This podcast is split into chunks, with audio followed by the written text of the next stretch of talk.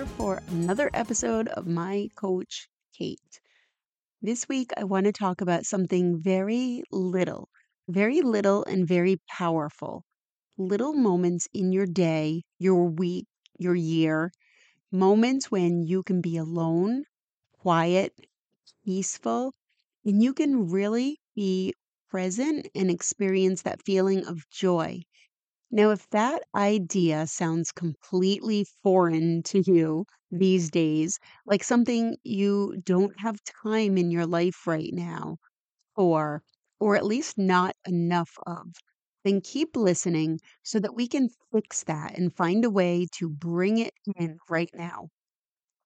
I am going to describe this moment to you right now for me as I am writing. It's early, five something in the morning. I'm sitting on my couch with my feet up, my favorite blanket on me. It's dark outside with the street light on, and it's raining. Both of my dogs are curled up in balls and sleeping on the two couches with me as I write. My wife is still sleeping, and it's quiet, except for the rain on the street and the sound of my typing on the keyboard. I currently have some stress in my life. In my case, right now, we have some financial struggles that we are dealing with. I have told you before that I have obsessively been catching up and listening to all of Ramit Sethi's episodes of his podcast. I have been working on squeezing our own personal financials to fit into his basic conscious spending plan, and the percentages are just not there yet. We have too many fixed costs right now to fit neatly into the ratio that he details to use in the plan, which is 50 to 60% of your income for fixed costs. Because we have some debt to pay off, we are a little bit far from getting down to that 60% maximum, and it's something that I am working on.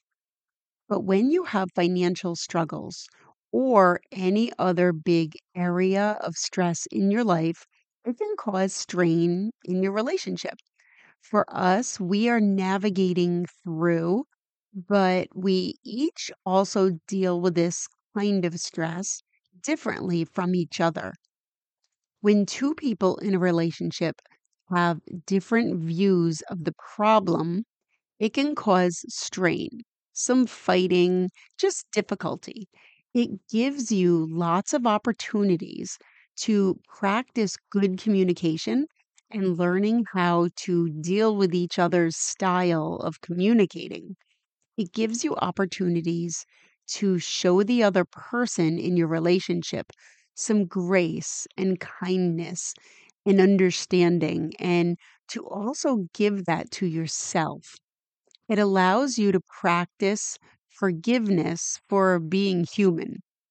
But when you are going through a stressful time, whether it's a little hill that you are climbing or overcoming at this time, or just stress from chronic overscheduling or busyness or too little time for yourself. You really need this prescription that I am going to give you. Now, I know that I am no doctor, but I can prescribe something that is necessary to be able to find yourself, to find some time and some peace for yourself so that you can give yourself some grace and some forgiveness, so that you can slow down for a moment and find a present moment. It all starts with a quiet moment somewhere, sometime. And this might be the hardest part of all for you finding that time and that place. I mentioned that when I got up this morning, it was five o'clock. And at five something, here I was sitting with my coffee made, the dogs content from going outside already, my wife now up having her coffee, but having her peaceful moment alone while I am having mine so that I can write. I didn't always get up at five o'clock. I first started doing this when I took the online classes for my master's degree. I didn't know how I was going to fit that into my life. And so I tried the idea of getting up at five. We had just bought a house, our first house together for my wife and I, who at the time was my girlfriend of seven years or so at that time. We still had three children at home who split time between us and their dad. So they were there part time. I did a lot of driving as their school was quite a distance away, and so was our work and family and friends. This house was in a woodsy area of Rhode Island and a bit of a drive from everywhere that we went when we needed to go somewhere. We loved it there, but time fell a bit limited in supply. So I would get up at 5 and do my schoolwork, my homework until 6 or 6:30 and then get ready for work. It worked out very well and surprisingly, I would get up at 5 pretty easily and could work well first thing in the morning when the house was so quiet. I actually missed that when my master's program was complete. I know that I have told you that before on another episode, but it wasn't a strong enough urge to continue to get up that early, but I did miss it once I didn't get up at 5 anymore. I recently was given a new side job to do, a work task outside of my regular work. Kind of a a little job for the state Department of Education, and I had to figure out how to fit that into my schedule. Now the kids are all moved out of the house. We actually don't live in that house anymore. We moved back into the house above Dina's parents so that we could mutually help each other out. But time still feels limited in our schedule for completing this project. So I decided to instill that old five o'clock habit to see if that would help the struggle that I was having in finding time to work on this project. I still can work so well once I get going in the morning. It has always been my best working time.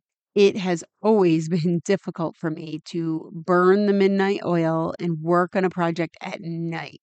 When I was in college, I hated doing that late night homework or studying. My brain is just not at its best at night. I am much more of a morning person. So I tried doing it again, finding two things that I can definitely work very well in the morning. And it's a bit harder to get myself out of bed at five than it used to be when I was six years younger than I am now. But it's been working.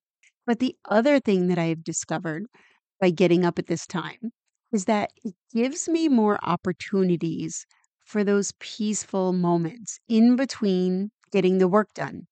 And I want to break down exactly what happens in those moments so that you know what I mean beyond just a moment of quiet. It's that place that you get to in the quiet when you just look around and you assess and even if your life is not perfect, which we all know that it is not, I know that mine certainly is not, you can assess and find some good parts, some parts that you feel grateful for. And it is there that you can find the present moment. I like to think of it this way the present moment is always there but only some of us notice it sometimes. Most of the time, probably very close to all of the time, we don't notice it. We are there in it, but our brain is not because our brain is focusing on either the past or the future. If you are feeling shame or regret or depression or anger at yourself or someone else for whatever circumstances have happened in the past, then your brain is living in the past in that moment. If you are worrying or feeling anxious, then your brain is living in the future at that moment. So the present is happening but we just don't really notice it. The moment goes by and we don't see something or hear something that is happening right now. Our brain is just not registering the present moment and we kind of miss it. I'll give you a couple of examples. Maybe you can relate to when this happened to you in the past.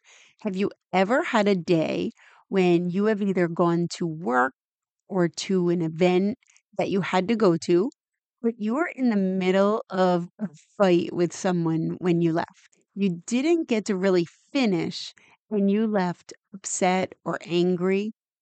How is that day or that event for you? Now, on the one hand, it might feel good to step away and get a break. But on the other hand, you might be going through time with your brain filled up with what you said and what you should have said and what the other person said and why they are so wrong.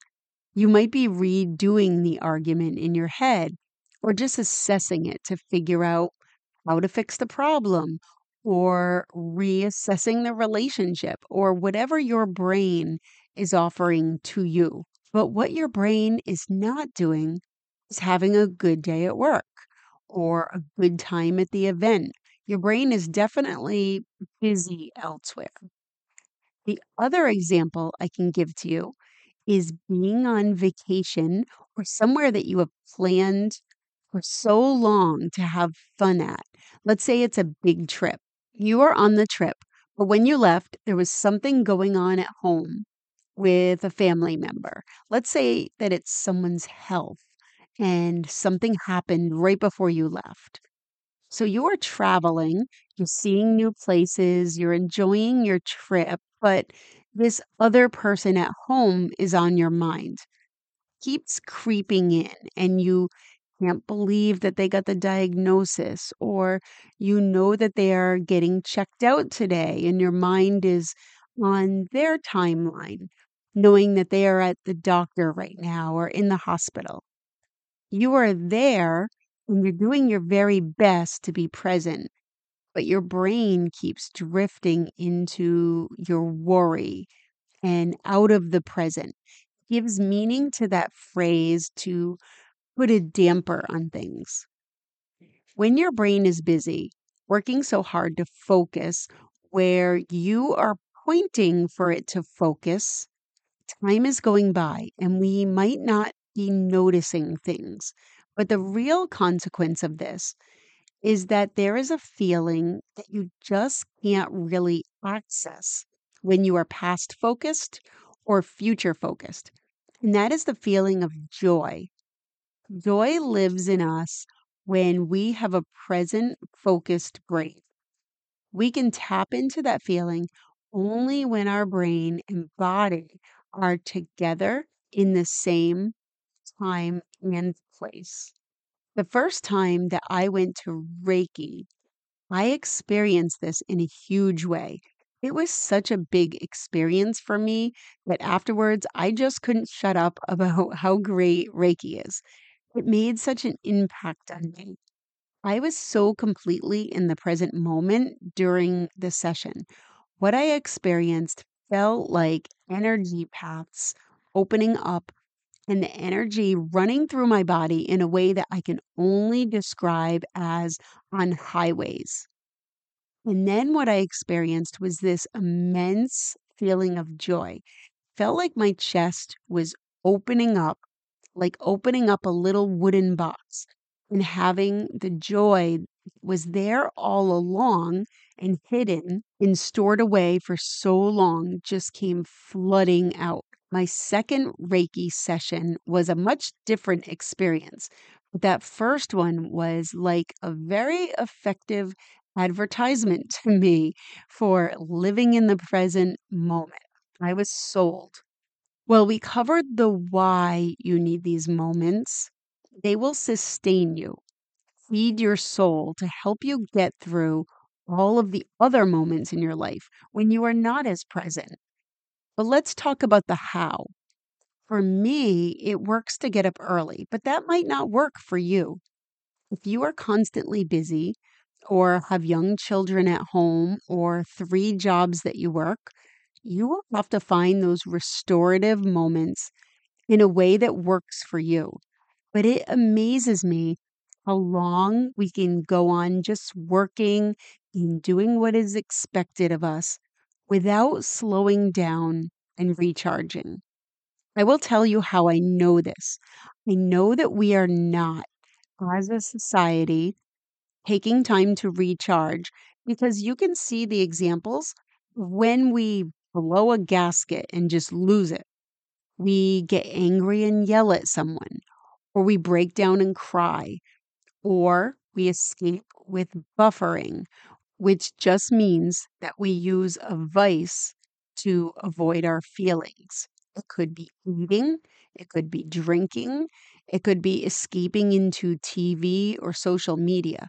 We can't deal with everything on our mind, so we escape. What we really need is recharging, connecting with the present, and accessing our joy. Joy is the feeling, and we can do this with the action of gratitude. Thinking of what we are grateful for can connect us. That is one way. Meditation is another way. Being in nature is another. Noticing things around us, what we see, hear, can touch, or smell. I would highly recommend trying binaural beats if you have never tried that before. In order to get the effect of them, you must use headphones. Gives you a different tone or sound in each ear. And then your brain has to work to put the sounds together, which keeps your brain busy with a task so that it can't focus elsewhere. It helps you to instantly relax and focus. If you get really into this, there are different brain waves that you can access gamma, beta, alpha, delta, and theta. Each one has a different frequency and it puts you into a different brain state from deep concentration on one end to sleep on the other end. You can also access these moments by tapping into things that you love to do. Spend time with people you love, engage in a hobby, make regular time in your calendar to stop and do these things. If you find yourself working or worrying too much, then schedule time to work. Schedule time to allow yourself to worry. And then when the time is up, the time is up. Move on to the next activity. When you get those moments, pause and reflect and just notice yourself in the moment. Notice the present and be grateful for what you have right now in this moment. Look for that feeling of joy in your chest. Think of it as that little box just waiting to be opened up and to come out and be experienced, to run through your body and to give you energy everywhere. Enjoy the joy, my friends. Have a great week.